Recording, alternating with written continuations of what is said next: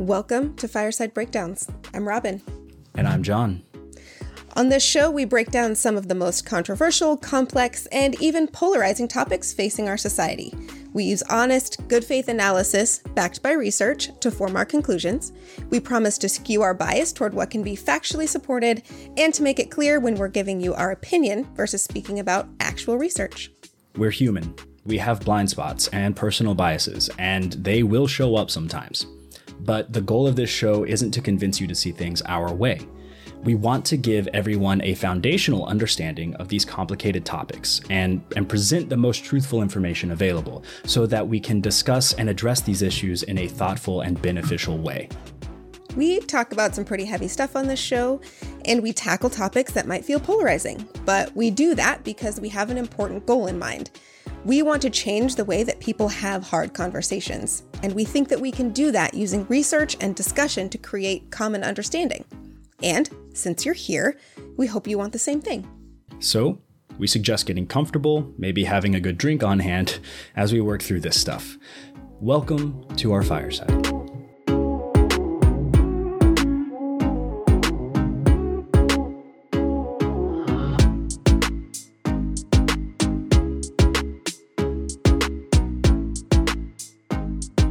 Oh yeah, we didn't didn't find a seasonal dance jam.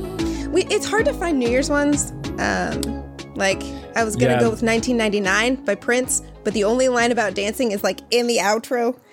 I mean, as long as it's in there somewhere, it I know, but like qualifies. it just I don't know. You It gotta did- it have enough like to cheating. like groove. Yeah, yeah, It's yeah. fine. I, I get it. I totally get it. Um, all right. So, what are we talking about on this New Year's Ish. day after New Year's uh, pod, the the 2023 inaugural pod for Fireside Yeah. Breakdowns? Well, I mean, this will be our third, third kind of like state of the pod, goodbye, previous year episode. Um, last year it was peace out, 2021. This year it is, um, well, words I can't say to 2022. Yeah. So, um, so I mean, this you, is you can you you can say them. This is our podcast. We can say whatever the hell we want. I'm just just saying. Yeah. Well, but the problem is other people hear them. So this is the episode where we look back on the previous year and Good examples. Um, how how things went. And uh, last year we made some predictions, so we'll go through and see if we were right, um, if we actually did have a crystal ball, and we'll talk a little bit about what's coming in 2023. yeah. Yeah. Um, we're also going to address, I think. Um, oh no, wait! I think you covered it all. I don't know what I'm doing. I'm here, guys. I promise. I've had a sinus infection for a month now, a full month. it has not been great, um, and so we are powering through. But I am Yeah. so ready for it to be gone. yeah. Let's get to let's talk about oh this one's going to be probably a little bit faster one it's not a deeply researched one and two um, everybody got stuff to be getting on with in their lives so Yeah. probably hopefully around 45 minutes tops on this one guys Yeah. We'll see if we can do it. We'll, we'll see. see We every time we always make say that we're going prediction to. it's always over yeah, Yeah. always but we're setting the so expectation thanks for now. jinxing. Thanks for jinxing us at this point. absolutely absolutely I'm, I'm very proud to be the perennial time jinx That's okay. So, 2022, our predictions. Um, very bold, very bold to make predictions at all, I think. Yeah. Were we right? Let's find out. Let's find out. I think we one of the Right. One of the first things we talked about was actually uh, the pandemic and the course that it was taking. Um, so at the the beginning of 2022, there were still a lot of questions about, you know, were we going to be dealing with this as a as a pandemic? Um, were we going to still be dealing with a ton of restrictions through 2022? Um, you know what what was going to happen. So we we we talked about the idea that we would get rid of the idea idea idea uh, we talked about the the idea that we would no longer be aiming for a zero covid policy Yeah. um it, it, probably i think globally was the intent but definitely in the united states yeah. um what do you? How do you think we did on that one? Because I think we. yeah, well, think I think our was... exact, like the exact idea that we threw out there was that we would kind of make this pandemic to endemic shift and start mm. treating COVID like we treat all the other uh, things that come and go every season.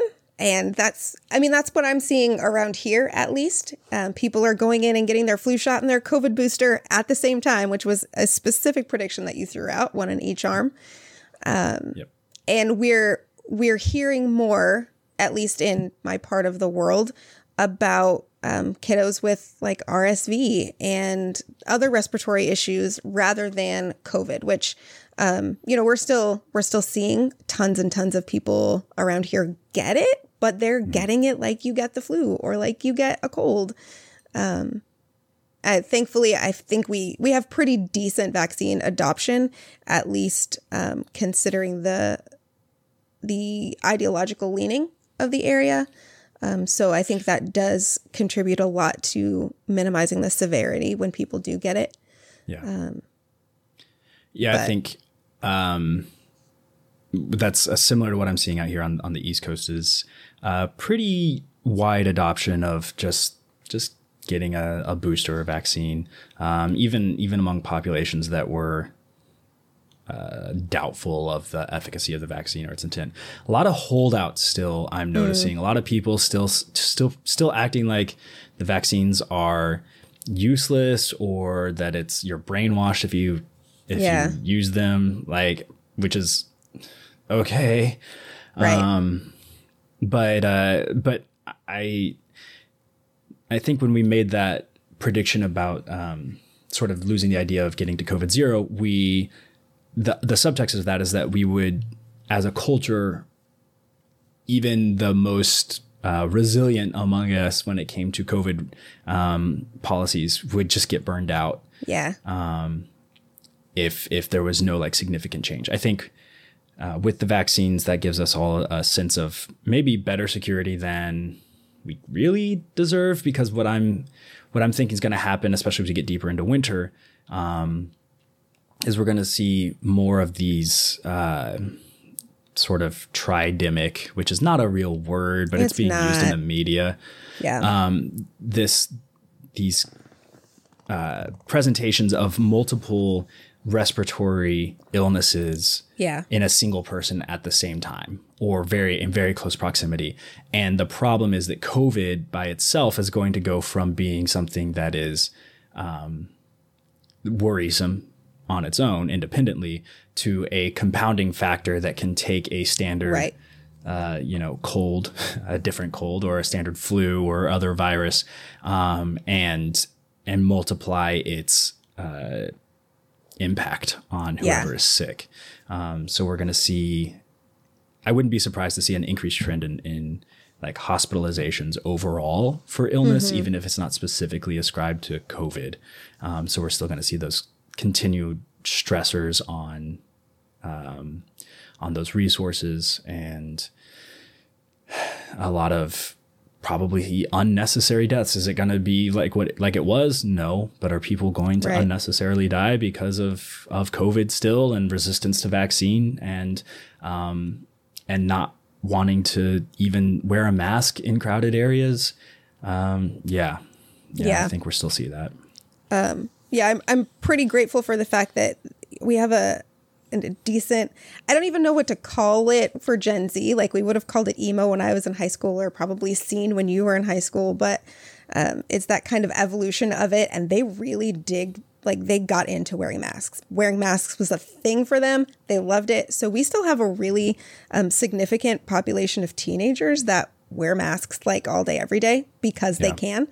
Um, and I think that that has helped a lot. Um, but we also know that this is a virus that, like the flu, changes, mutates. We get different strains of it. We are currently uh, benefiting from the fact that the one that's most common is not as um, deleterious as previous versions, but who knows? And we still don't know what the effects of long COVID are going to be yeah. on reinfection, on secondary infection, on dealing with things like the flu, all of that. So that's one of the things that that concerns me the most is like sure covid by itself isn't necessarily as deadly as it was um, but we're you know as we get more research into why certain populations certain people suffer the effects long term there are more concerning issues that come out or sorry more concerning uh, um, not issues but uh, effects that come out um, I was reading an article that there's a there's some evidence to support that um, COVID creates microclots in the blood, mm-hmm. which is what leads to the long some of the long COVID effects. Um, you know, the microclots by themselves are not deadly, uh, but they do cause uh, restrictions to blood flow in, to certain parts of the body. So um, you're getting less oxygen to your muscle yeah. groups, so you feel weaker, you feel more tired. You're not. Uh, perfusing as much as you should, um, which is uh, the, the the only like it just means oxygenating your blood, but for some reason it got stuck in my in my head and I had to use it there. you can tell so. people if you're listening, you can always tell when we're like really tired or really under it because our vocabulary comes out to play. Like our brains just cannot operate in the casual. We have to go to like the deep cut words that we know. Um, Yay! a little little spoiler if you want to know how yeah. how life is going. Check the vocabulary. If, the less sense we make, the the tireder we are. right. Uh, uh, another prediction that we made though in that whole thing, or that it was the thing that we discussed. I don't know that we necessarily made a prediction, but um, we, we were talking about whether or not we would start to see movies released in theaters, exclusively in theaters, especially, or if we would end up in a strange space where things come out on streaming and in theaters, or one and or the other. Mm. Um, and I, I think that you know we nailed that one too. We did see some of the studios go back to ex- releasing uh, movies in theaters exclusively. Um, yeah. But then we also saw that that did not work as well for them as they thought that it would. Uh, yeah. So now we are seeing that really weird combination of um, things coming out in theaters and then on streaming, or in on streaming and in theaters at the same time. Yeah. Um, or in theaters in certain areas. Yeah. I think that's I think that's also a question that's still up in the air. I don't think it's actually been resolved this year. Um, there's no like there's no like aha this was the way that we're going to do it. Now this is what makes money. Um, because i mean uh, there's this really really fun christmas movie that came out um, that is very rated r but it's called violent night. Mm-hmm, um, mm-hmm. and it's got uh, it's it's, it's uh, is it david harbour? Yes. is that his mm-hmm. name? Yeah. Um, as santa claus fucking it's, phenomenal it, it's so fun if you're not squeamish. Yeah, yeah, um, gory. It's like it's gory. It's very gory, but like not like a horror movie gory. I no. just I, it. Yeah. It's more comedic than horror. More, it, it's a comedic action. I feel like that's horror. It's, it's like, like, Home Alone on steroids in a lot of ways. It's literally called Violent Night, so that should tell you everything you need to know. Yeah. Anyway, enough of that uh, prompt or uh, endorsement of the movie. My point is, it actually came out in theaters and also uh, on Amazon Prime in very close proximity. I don't know if it was mm-hmm. on the mm-hmm. same day, um, but on Amazon, it was twenty dollars to rent and twenty five dollars yeah. to own. Yeah. So m- my family, we like we watched it at home, and we just bought it because yeah. for the five dollar difference you can watch it as many times as you want or until you know amazon reclaims their rights to your digital property and you don't have a physical copy to back it up and then you can't watch it anymore anyway um, anyway that's a conversation for another time um, but it i think what we're going to see is more I think that's kind of the happy zone that they're going to land in is yeah. there'll be the theater experience that you can pay for if you want, or if you want to watch it at home, um, the initial rental fee is going to be like very high. Yeah. Uh, that $20 and then as the as the movie itself gets pulled out of theaters, maybe maybe we'll see that rental fee go down. Um, I can't imagine that they're going to settle on $20 to rent you know a movie that's well, 6 months out of theaters. So here's the thing though, if you think about it. I mean, and out of theaters, yeah, you're not going to get that. So it's it's going to be that if you want it, the instant experience. Um, but if you think about it, like for me to take my family to the movies because my kids are too old to get kids tickets now, um, Yeah. it's it costs me sixty bucks just for tickets. Yeah. Yeah. So I will gladly pay twenty dollars to rent something to watch it at home and get dollar movie candy um, with all of us instead of going and you know dumping all that money at the theater where and with the rentals you can watch it a few times if you want to Yeah. so that's and that's kind of what I said to to my family when we were watching. I was like, you know, twenty bucks if we all went to the theater, it'd be a hundred and some odd. Yeah. because there's so many of us. So this is a good deal. But, um, I, I think, I think though I I kind of suspect that uh, the way audiences will treat it is blockbusters, things like Avatar. Um, if it were the first one and not the second one, which is not getting a lot, of, pulling a lot of crowds, apparently. I mean, it's still set to to break a billion dollars after Oh, like course. twelve days or something. It's massive, but yeah Um, but like these huge blockbusters, uh, if if and when Marvel gets their story writing cleaned up again, um, and and is releasing the new generation of heroes that that everybody's as attached to as they were to Iron Man stuff like that, um, you'll see people paying theater fees for those movies, going to those movies in the theater, but uh, quieter, I think, uh, less visually compelling movies, uh, dramas, things that are more intimate. I wouldn't be surprised to see more people just choosing to watch those at home. Yeah. And and not springy because you don't you don't like having the massive 21 speaker setup and you know a screen that's as tall as or as wide as most buildings are tall it just doesn't pay off for Yeah. those movies. So i think that's what we'll see. Around here we're seeing uh, like Alamo Drafthouse um, or the we have an IMAX. Um, we're starting to see a lot of nostalgia films get Yeah. the same kind of turnout as the new films do. And people are watching new films at home, but they'll like I, we went to see Jaws in the IMAX because it's one of my favorite movies of all time, and it, watching it in the IMAX is a thousand percent better. Um, so people we're, people are paying money to go have that experience versus just to see the movie that's coming out. So it'll be interesting to see how that balances out. yeah we'll see theaters and and then a lot of social arenas where, where it relies on a crowd coming out they're going to have to change their their uh they're going to continue i should say to change how they draw crowds because the Yeah. alamo has been doing it for years but Right. other theaters are starting to catch on to that and, Yeah. and to, to sort of similar alamo is hands down my favorite theater to Yeah. go to and if they had a sort of like monthly subscription service where you could I think they do. I, I, well, I know AMC does, but I don't know if Alamo does. Uh, I'm gonna they used look to at up. least for sure. Um, but yeah, also our AMC, at least here in town, um, is doing a really good job of, of starting to rival Alamo as well. Yeah, Um, we'll with see the that good too. seats and the good food. And if you are a stockholder, you get some pretty fun perks. So Oh, really? Oh, really? Yeah, you actually do Interesting. early release tickets and stuff like that. But Enough about theaters. yeah, I don't know. We just, it's, it's time. So let's talk about social media though. yeah, let's talk about social media because there are so many interesting things happening uh, with these. I want uh, you. You lead us off on this one. Yeah. Well, our prediction was that there would just be continued um, turmoil for social media platforms going into all the way through 2022, uh, which is what we saw. Um, we did talk a little bit last year about regulations and um, what we thought that people were going to do with Section 230.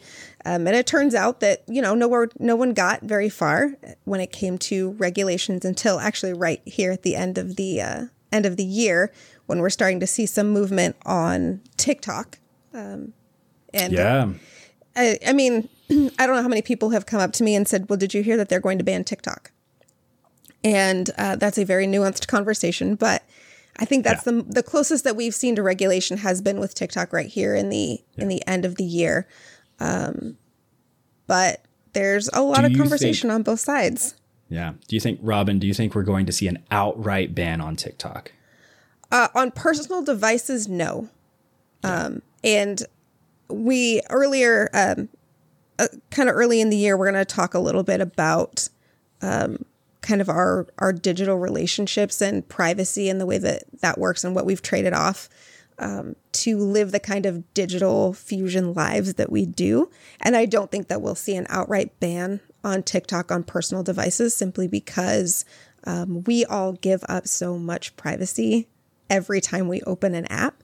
Uh, the difference is who owns this one. So mm-hmm. there's a lot of conversation about about changing ownership or oversight or all of that kind of stuff. Um, but I don't think we'll see an outright ban on TikTok. It's way too freaking popular right now. I think it's actually far more likely that we'll see. Um, well, we did just see it uh, banned on on government devices, but yes, yeah, um, and a lot of municipal devices and uh, university federal, federal stuff. yeah, devices, yeah. Um, and that's by the way, that's the that's part of the nuance in the banning of TikTok. It was just on government phones. Yeah. Um, and there's a very specific um, security reason for that. Yes. Um, but uh, the I have actually I've never used TikTok. Not that I'm not bragging about it. It's just um, of all of the the social media platforms, it's the one that I there the there's the greatest uh, probability of my mm. data that I'm going to be giving them being misused. Yeah. Um, and being used to to to my detriment mm-hmm. on that one. And so I've never uh, never downloaded or never installed it on any of my devices yeah. myself, which sucks because I have to get my I have to get my TikToks on Instagram. You can get like, them on Pinterest too. Days after I can't do Pinterest. I can't. The problem with Pinterest is I get sucked in. I have boards. I have like these vision boards. Like, what mm-hmm. am I mm-hmm. going to do? What am I going to mm-hmm. have? And I'll waste so much time making these boards that are never going to exist anywhere other than Pinterest. I Can't know. do it. Can't that's, do it. That's because the itch to have the thing is satisfied by building the board that has the thing on it. Chris, yeah, you maybe fucking you know it might spicy sa- brain. It might save me some money, but it would definitely lose me a lot of time. True story. So, um, no, and I do but, like I do have it uh, a because I have teenagers and two because my job is digital marketing. Um, yeah. So I have to understand how it works, but I have very significant thoughts about it as a platform. And if um, if I did not have teenagers and a job that required me to understand how it works, I also would not have it simply because um, my concern is yes, the data, uh, but also it is very specifically and brilliantly engineered. Oh yeah, to, it's, it's and like it crack. It has done what no other social media platform had been able to do up to that point as far as engagement and reward loops and all of that kind of stuff. So um it's yeah, Instagram's yeah, bad enough. It's it will destroy our brains. Not really, yeah. but I would uh, something I'd like to talk about in this coming year is how uh, these social media uh, apps, these websites uh, impact our mental health, how it how it uh, impacts our dopamine receptors mm-hmm. and, and the actual neurochemistry in our brain, um, and hacks your brain to uh, to to stay on. Because I know oh, that I, yeah. I even being aware that there is a specific manipulation happening yep. to keep me on these sites, I still lose time yes. to these apps, knowing that they're manipulating me mm-hmm. to stay mm-hmm. on. Would you be so. willing to do an experiment with me? Because I've been reading about something um, that is supposed to be a hack for brains like ours, but it requires restricting your phone use in the morning and right before bed. And so it would be really fun to do an experiment in conjunction with an episode like that. That'd be really fun. Mm. Yeah, it'd be a lot of fun. We will yeah. put our bodies on the line for the show. Yeah. Or at least our brains. Yeah, exactly. totally down. Uh, let's um, talk about Truth Social though for a minute. Can we not? I, I was going to say well, as we get into this, one one thing we did not predict, even though we predicted turmoil for for for social media, was Elon Musk buying oh, Twitter. God, nobody predicted that. Yeah. No. Yeah. That's the worst. Yeah. It's been uh, very enjoyable, but yeah, it's. We'll see if he actually steps down after. the internet told those, him to. The internet told him to. For those of you who did not see this, um, Elon Musk put whether or not he remains CEO up to a vote to Twitter. Twitter which, fucking poll. It's just a Twitter poll, and I don't get this guy because one of his big problems in that he claimed in purchasing Twitter, or one of the reasons he tried tried to back out, was because he said there were too many bots. Right. And that Twitter wasn't doing anything about him and that, you know, it was basically all artificial. And then he opens up a poll that doesn't have any controls on it. Nope. As far as anybody knows, if it does have controls to to keep bots from voting in it, he hasn't released that information. Right. And he makes these decisions based on on these polls that can literally just be purchased. Yeah, like you can buy bots to do that are programmed to do things like like your posts, right? On Twitter. So there's no reason somebody couldn't pay a few thousand bucks for a, you know, 10,000, 20,000, 30,000 votes uh, on a Twitter poll. I so it's just weird. yeah. It's just weird. Um but Truth Social. Yeah, we uh, we talked about how this so-called mecca of free speech one would not be a mecca of free speech for people on the left, um, and two would uh, see censorship come in pretty dang fast um, due to things like extremism. And uh, and there'd be some pretty heavy regulation on the site. So what did we see, Robin? I mean, we saw right? censorship come in pretty damn fast, um, but it, it wasn't really because of extremism.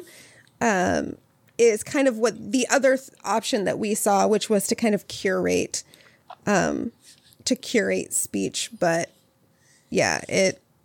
eh, eh, I know extremist BS does, I mean, does still get censored if you want to call it that right. uh, on that website. Like you still can't say we need to go out and kill everything. No. Well, I mean, you can, you can. but they still they are Wild Wild legally West, liable if they don't take it down. Yeah, yeah. so they are they are having to, to you know in the will. Um, just your friendly every time we talk about this reminder. Private companies are under no obligation to allow you freedom of speech. That literally Not First Amendment only applies to the federal government and the state governments that are also beholden to Constitution. So, which is all of them. Just saying, Just you saying. signed you signed the EULA. It's not censorship. It's Yeah. just what you agreed to do. Yeah. If you don't like it, start reading those things. Promise. They're boring. But there's They're a lot boring. of interesting Also, stuff in there. yeah if you understand what you're reading which i don't i'm not gonna i'm not gonna pretend like i'm better than you but like a lot of a lot of the stuff in there you're like oh oh That would be a fun breakdown, actually, how to read. would it be fun would it be fun Well, no, i don't know if it would be fun Uh, well, okay, so mm, this is weird. Part of my job context here, a lot of them are pretty standard. Um, so Yeah. if you know what's included in the different kinds of sections, you can actually move through them pretty quickly. Um, but we could talk about things that you can watch out for and keywords to look for. I don't know. I feel like it'd be fun, but I'm a complete nerd. maybe we could do a real quick one on that Yeah. uh speaking of real quick we're not doing it so Rude. we're not i'm we're 20 some odd 28 minutes almost 30 minutes in now Well, okay, but all we have to do is get through the rest of these predictions, talk and about predictions for next year Well, we kind of have been doing those as we go along in some of these. Okay Um, fair And then just a quick, like, here's what happened in 2022, and here's what you're going to get in 2023. So we got time. We got time. we got time we got time we'll be fine We got so much time. Fine. 15 minutes to wrap this bad boy up. We got this. Um, so yeah, we uh, workforce, the workplace, and and how we were, what we were going to see in terms of uh,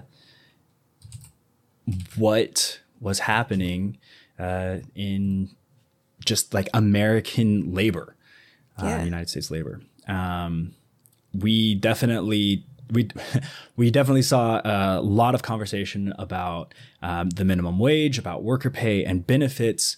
Um, we saw a lot of attempts, and some of them successful, some of them not, um, to to unionize um, places that previously had uh, people hadn't considered union unionization, um, such as Starbucks uh, lo- locations. Um, and several Starbucks locations uh, unionized this year.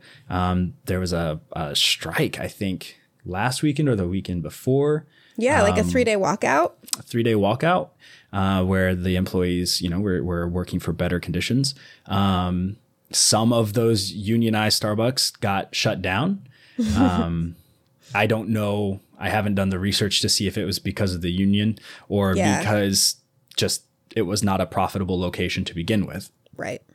Um, but of course, all of the stories were that it was that it was it, the the headlines, I should say, always implied that it was because of uh, the unionization. Yeah, of course.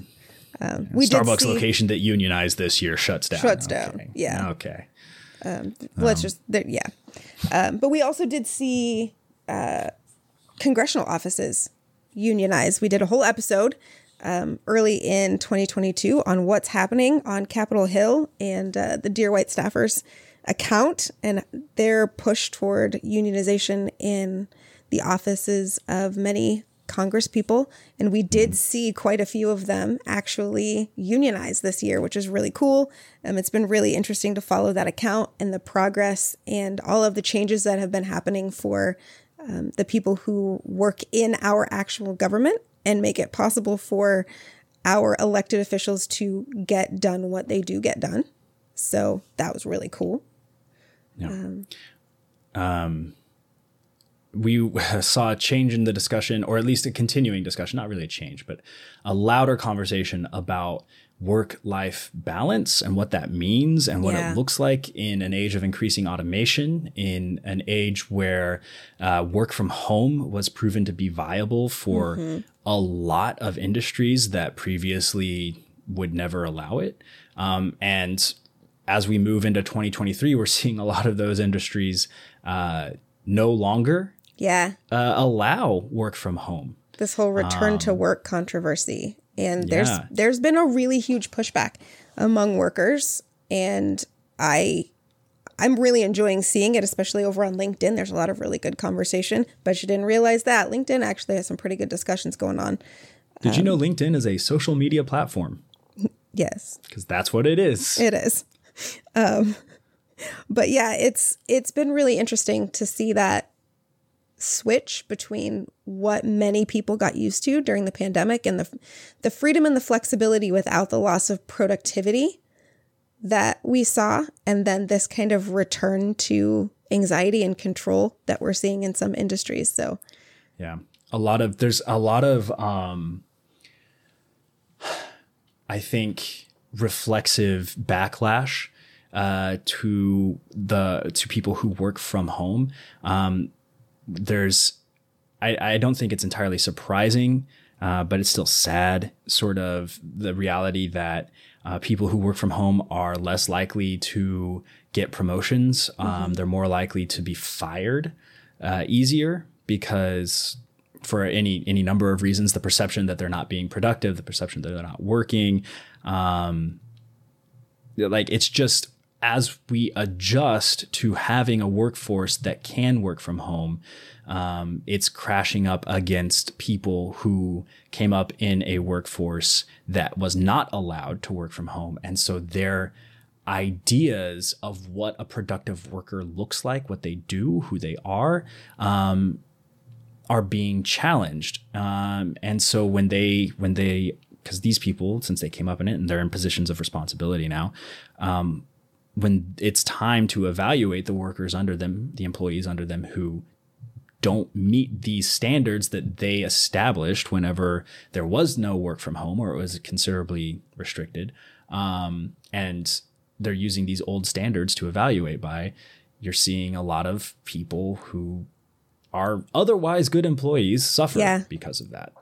Um, just because they, they're not fitting a, a particular mold. yeah and That's so a theory I have. Anyway. Well, I mean, it's something that I experience in my everyday life, and I work in the office most days of the week. Um, but I do, I do leverage a bit more flexibility because um, I'm a parent, and uh, I get to be the flexible parent more often than not uh, because my husband works in a job that is not as flexible as mine. So, um, even like even though I'm in the office most of the time, I still encounter some of that perspective from some of my coworkers. So it'll be interesting to see how that plays out and where we see the balance end up, especially with more and more remote first companies yeah. popping up. So yeah, that'll be good. I think we'll.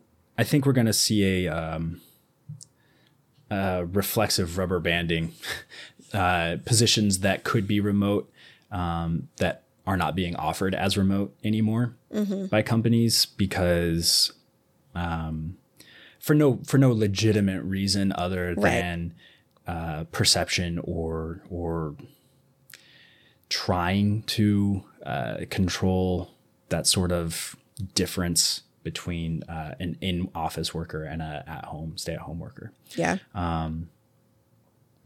I think we're also going to see more and more uh, experiments with shorter work weeks. Yeah. 30 hour work weeks or, or 32 hour work weeks, uh, four day work weeks. Um, I know there's another study that just like it just happened. Um, and for the life of me, I cannot remember where it was, but I feel like it was in, in, in Europe somewhere. So it's kind of new in that regard. Um, cause most of these have been in Japan, um, or a lot of them have been in Japan that I've read about. Um, that, uh, that a four day work week was was every bit as productive and in some cases more productive than a five day work week. Yeah. Um, I saw a piece on NPR today that was talking about, um, you know, the fact that we could, in America at least, see a 15 hour work week by, I think it was like 2035 or something like that. so I was reading something, and I don't know how true this is, but back in, I think, the 50s, um, I think it was the 50s, there was this prediction that by 20 or by 2000 or, or 2020, somewhere in this millennia, early in this millennia, um, that we'd see a 14 hour work week. Yeah. And the Jetsons was Yeah. used to to demonstrate that. Yeah, that's that's really interesting. Um, I mean, I know early in the twenty, probably in the twenty tens, there was a really popular book by a guy named Tim Ferriss called The Four Hour Work Week, um, and it kind of was one of the first things that spurred this idea that we don't have to work ourselves to death for 50 hours a week in order to achieve our life goals, kind of divesting our personal identity and our value from our job. Um, so I don't know. It'll be interesting to see where we end up with that going forward. Um, who knows? I do think I do think we'll see a push towards shorter work weeks, um, especially as more and more data comes out that if if it can support the idea that productivity doesn't actually go down and it might actually go up. Um, with shorter work weeks, I think we'll see that push, but I don't think we're actually going to see it be effectively implemented oh God, no, in 2023 or even the next decade. no. I think it. We will start to see more divergence toward entrepreneurship and companies that are specifically dedicated to that. But I don't think that we'll see that in mainstream industry anytime soon. Um, Okay, so this I this is a good prediction. I'm going to move us on because I could soapbox on this all day long. yep, yep, yep, Um, yep. one prediction that we made is that Donald Trump would become secondary to his own movement. Uh, the prediction was that he would be not extreme enough anymore. Um, but I think we kind of saw that shift a little bit to just that he uh, he's a little irrelevant. He's not extreme enough, but he's too extreme. But he it's it's this weird combination. Yeah, I think so. Before we get too deep down this, uh, I think both Robin and I agree that Trump is still the presumptive nominee for the 2024 election as things stand right now.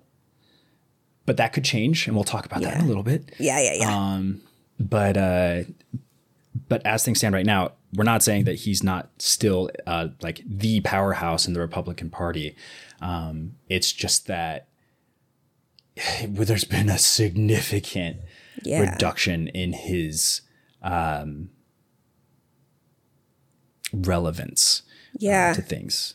And He's the the midterms really I think highlight that in a a pretty damning way for for the Trumpites, um, in the fact that so many of the people that Trump nominated or sorry supported uh, lost. yeah. I think I think any I think everybody that he explicitly endorsed lost their elections, but I'm or there, almost there may have been one or two um on a like on a state level um that either kept their seat or or won a seat but also uh, i think in those districts there really isn't another viable candidate uh, we have a lot of districts where there's either no Democratic candidate on the ballot or um, no viable competition.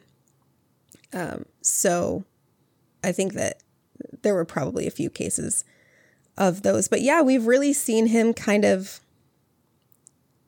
move into a space where he's only relevant to a particular part of the Republican Party, whereas he was the entire Republican Party when we started the year. So um, yeah. it will be interesting to see how things play out, especially in light of, you know, all of the January 6th stuff and the Mar a Lago stuff and um, some of these things that are, are coming to light as we learn more about what happened under Donald Trump as president.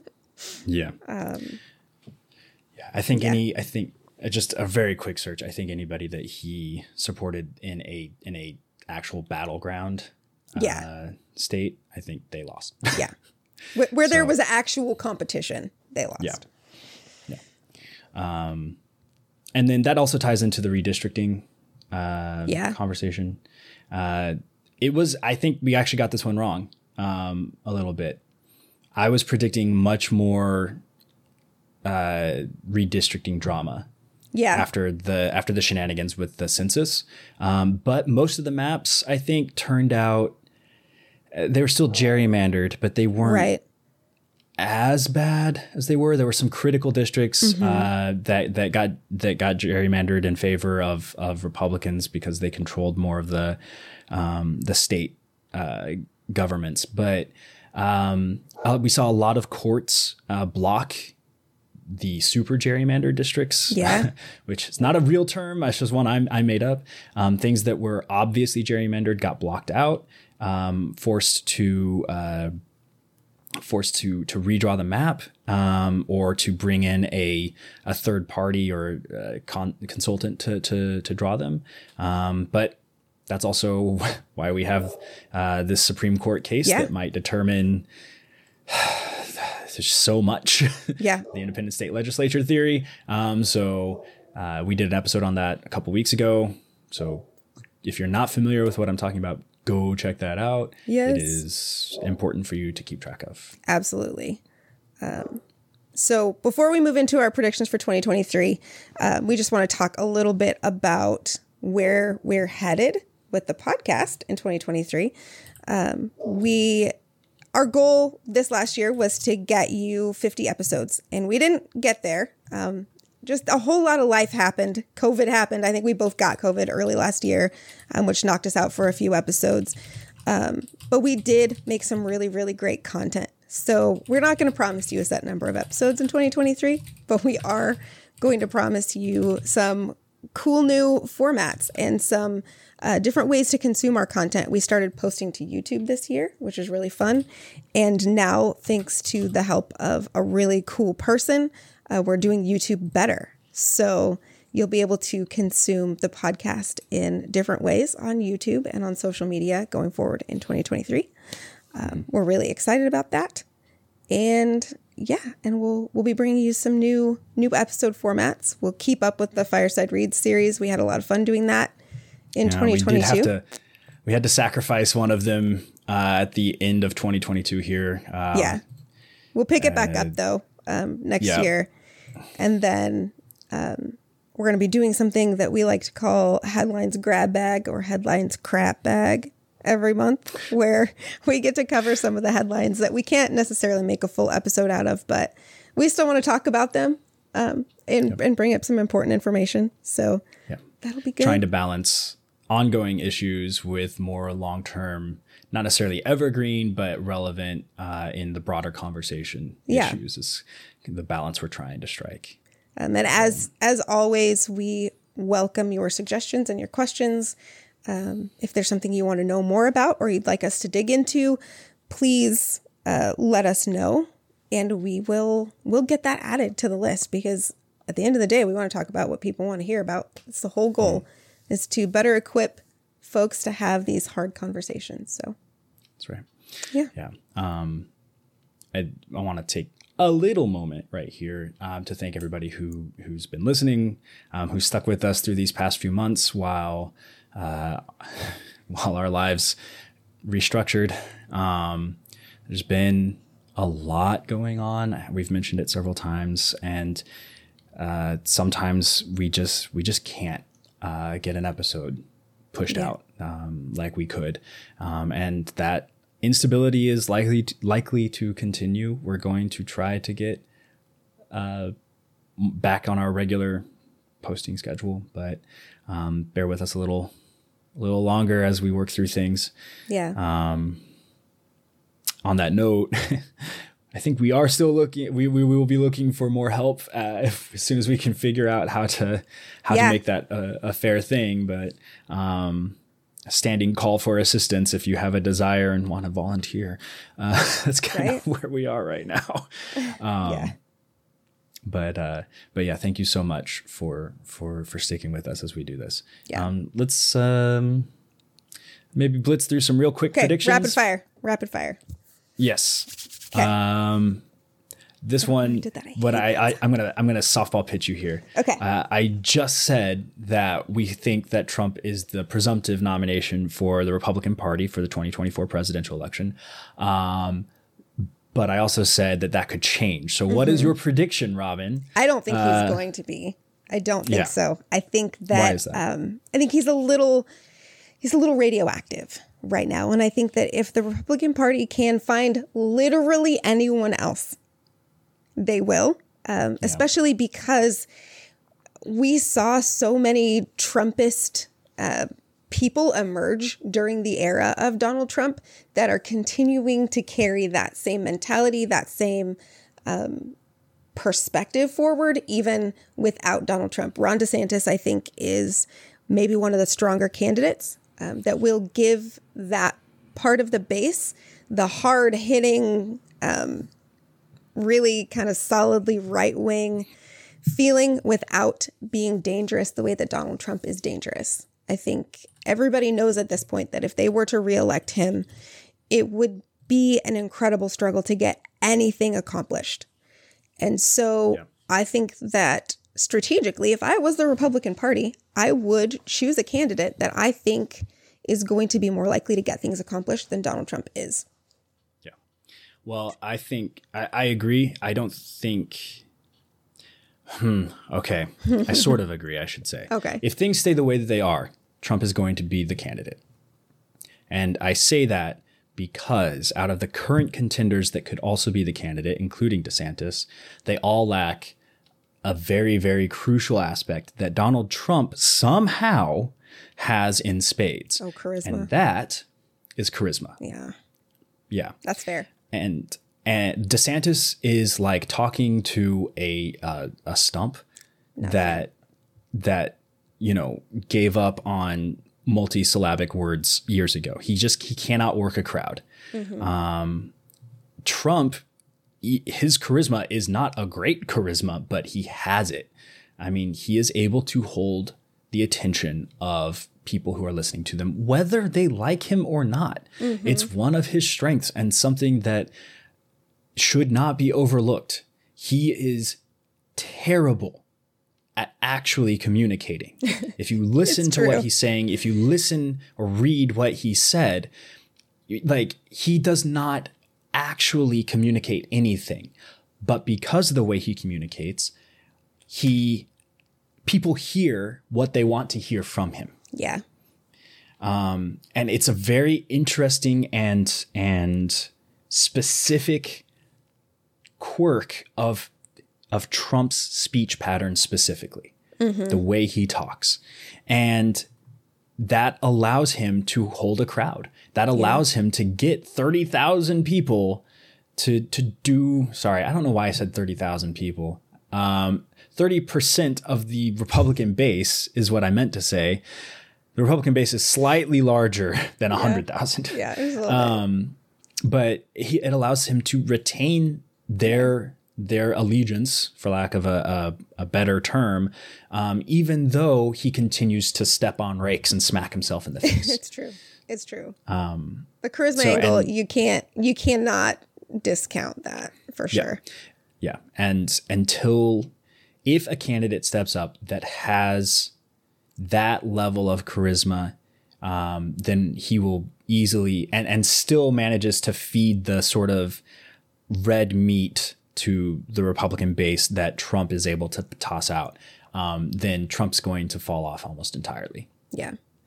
Um, I think that's fair. And I think, kind of to jump around in our order here a little bit, um, I think that no matter what happens with the 2024 election, we're going to continue to see a lot of infighting between Republican groups in Congress. Uh, we're already seeing that when it comes to even electing the um, the party majority leader, right? Like yeah. we're we're seeing McCarthy that fight is, already, yeah. and so if they continue to not be able to get their shit together, there's going to be a lot of struggle, even though they do have a majority in the House of Representatives.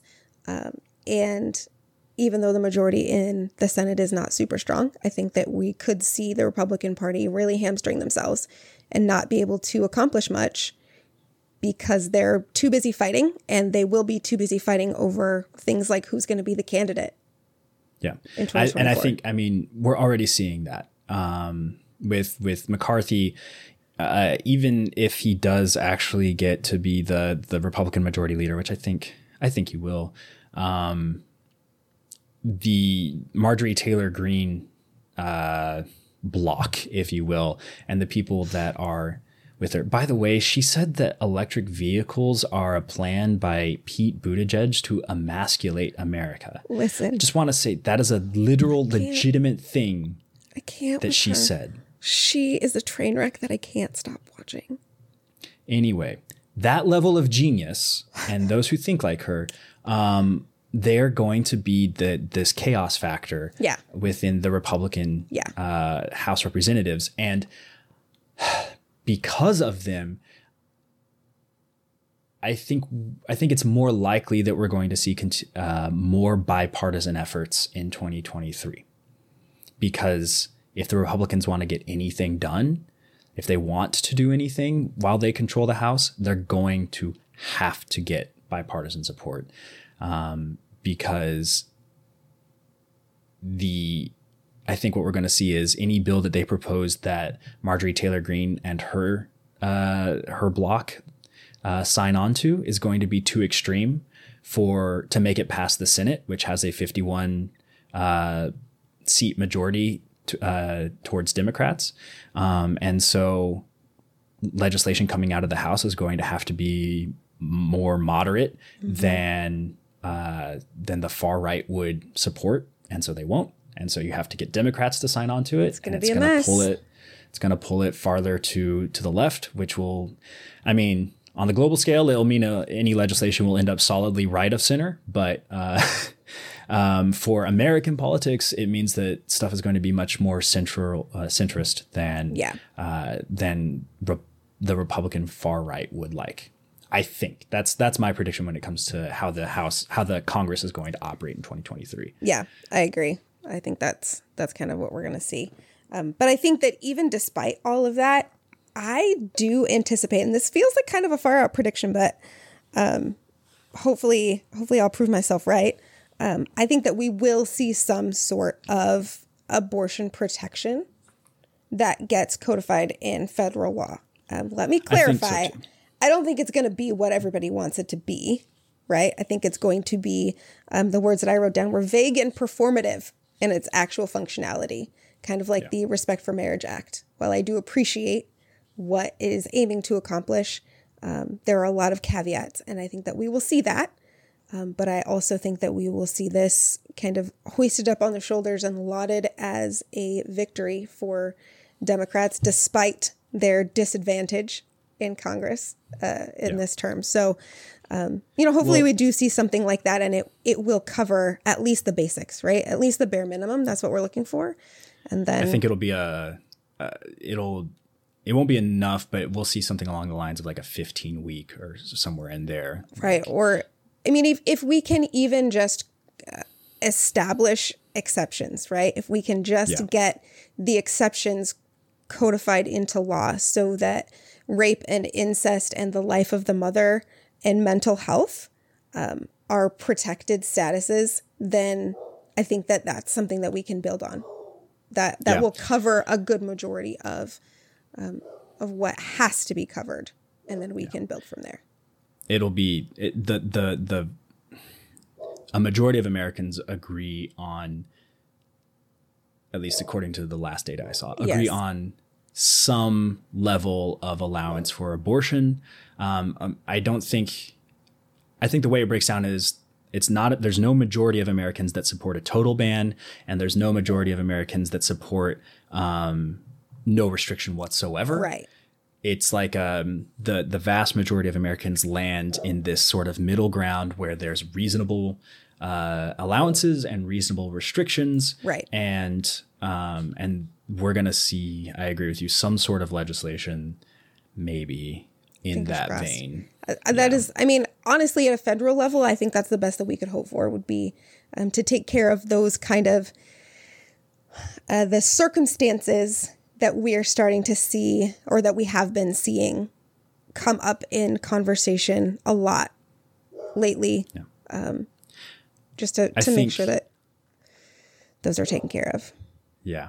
Um, I don't think we're going to see a lot of massive shifts uh, from the Democratic side of things.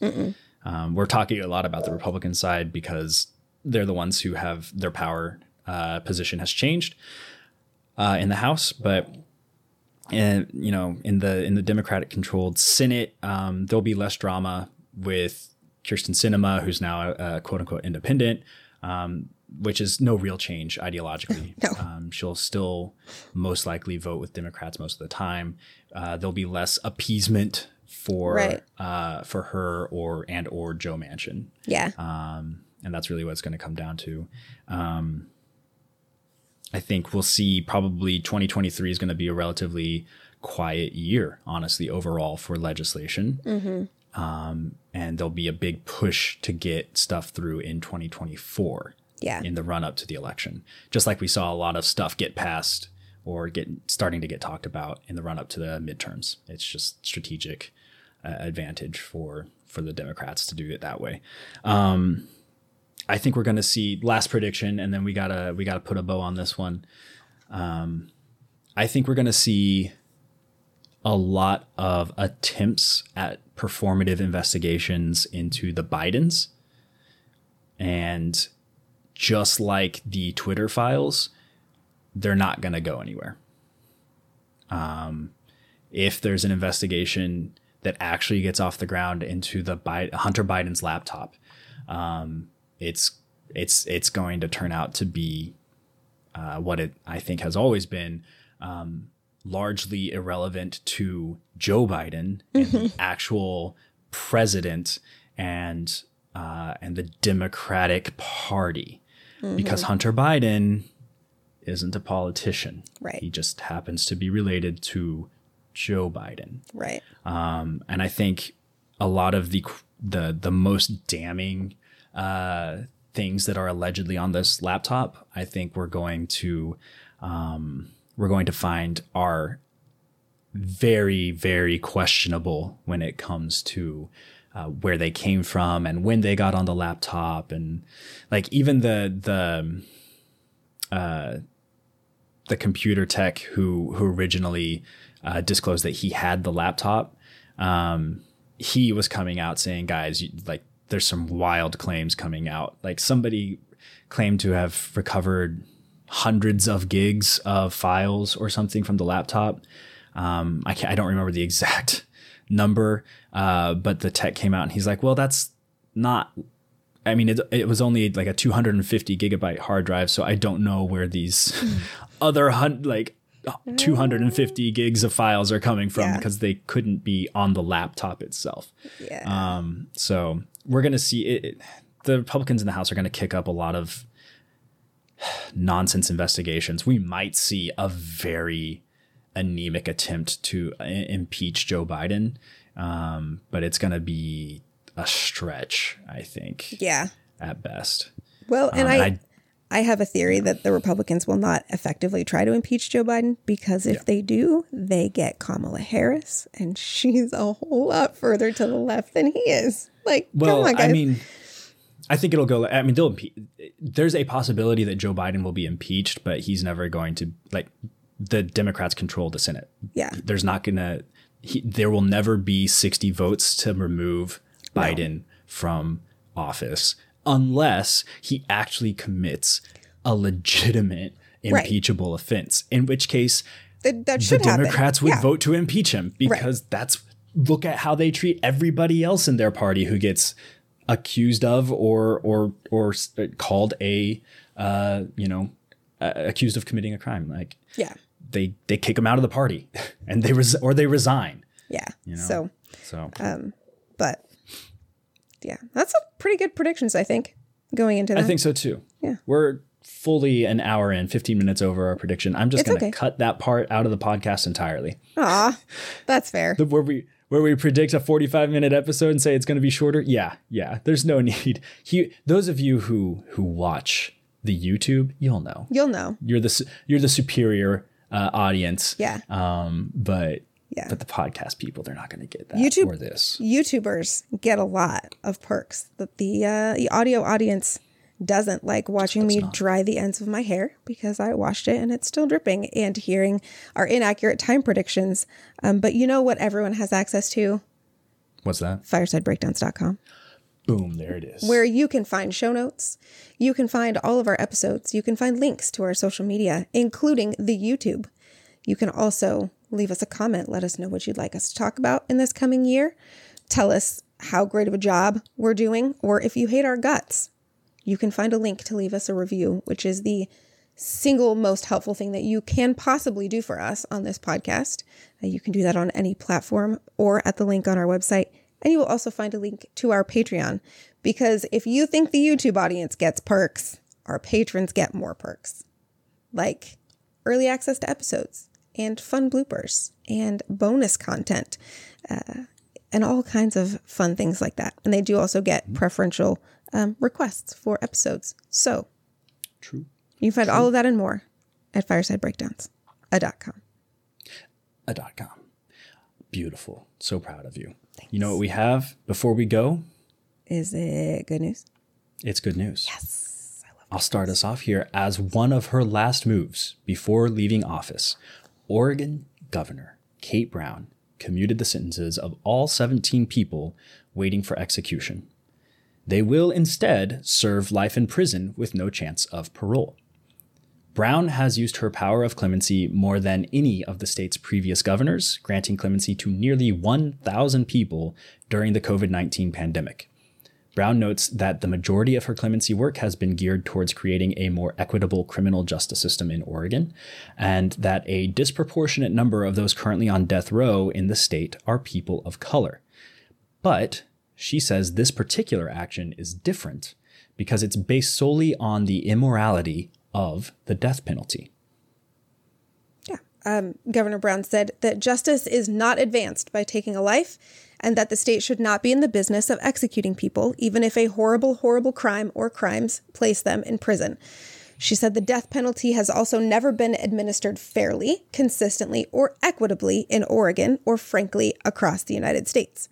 Um, and you know, this isn't out of the ordinary. This isn't strange. Oregon has a long battle with the death penalty. Um, they've abolished it and reinstated it several times, and the state has only executed two people in the last 50 years. So it's not like this is a um, a huge uh, difference in the number of people who are going to be executed. Um, in 2019, they passed a bill that narrowed that narrowed the scope of what constitutes a capital offense, and then in 2020, the state closed its death row facility and moved those prisoners into the general population. 2021, a state supreme court ruling has kind of set a precedent that could eradicate the sentences of many other people um, in the state, especially those who could qualify for the death penalty. So so yeah, there's there's a lot of history there. And then Governor-elect Tina Kotek has indicated that she also will continue this moratorium because she opposes the death penalty on religious grounds. Uh, so what Governor Kate Brown has done possibly is to effectively end state executions in Oregon um, for the foreseeable future. Yeah. Which I, I consider that to be great news.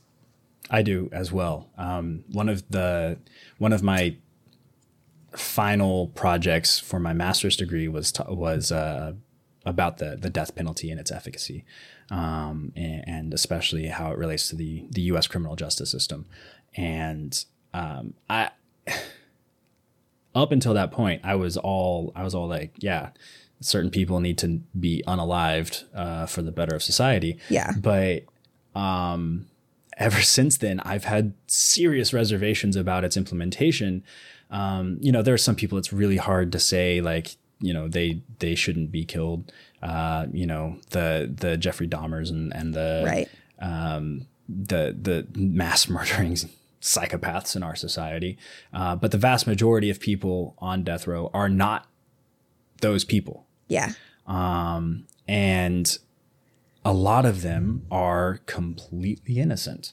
Um, and I'm not saying it's a majority by any means, um, but it's if it's one, it's too many, because uh, because execution isn't a just punishment for being innocent. Um, and so if we can, if we fail even Yeah. once, then we have failed as a society by putting an innocent person to death. Right. But there's also other just more practical grounds that lead me to lean towards not supporting the death penalty at all, which are the fact that death penalties are actually more expensive for the taxpayer than life in prison.